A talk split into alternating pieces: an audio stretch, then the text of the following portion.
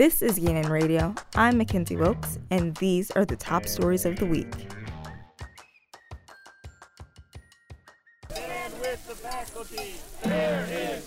Elon students, alumni, and community members showed their support for the Elon Faculty Union by holding a rally Thursday morning.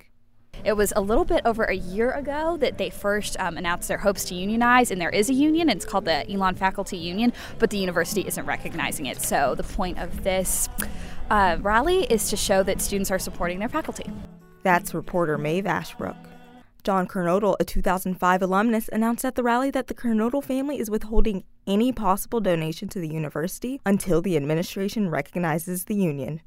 The Kernodle family notably founded the Kernodle Center in 1997. Elon is a part of my family, and it hurts when a family member you love gets something so very, very wrong.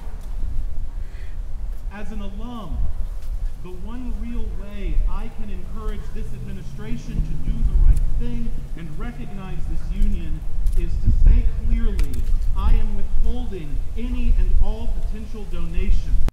Junior Ashley Billy said she attended the rally and supports the union because of the relationships that faculty can provide. The mentorship that adjunct professors um, can't currently really hold because um, it's, it's hard to be a mentor for a student if you're not even going to be here the next semester or if you're not even going to be in the classroom next semester. Visit our website, elonnewsnetwork.com, for full coverage on the faculty union.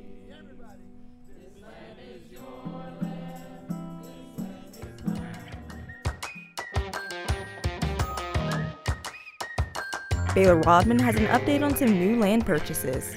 A new grocery store is coming to Burlington. Publix Supermarket will be will be replacing the Sears in Holly Hill Mall. Publix bought the property for $4.5 million. Sears will vacate the property by the end of February, with Publix planning to open its doors to the public in June 2021.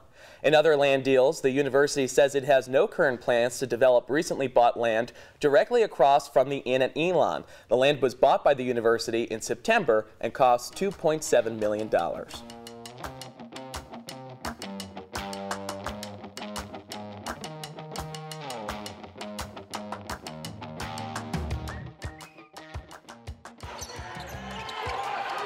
On Thursday, the Phoenix lost 70 to 66 in overtime against High Point University. This is the first time the Phoenix have taken on the Panthers in 16 years. Caitlin Rundle is in the newsroom with an update on men's basketball. Phoenix men's basketball team played the Kennesaw State University Owls on Monday, December 2nd. They won 70 to 46, and they also broke their six-game losing streak with this win. That's it for this week's episode of ENN Radio. Subscribe on Apple Podcast and Spotify. For all the news that you need to know when we're not on the air, visit our website, elonnewsnetwork.com, and follow us on social media at Elon News Network. This is the last episode of the year. We'll be back in January. Talk to you in the new year.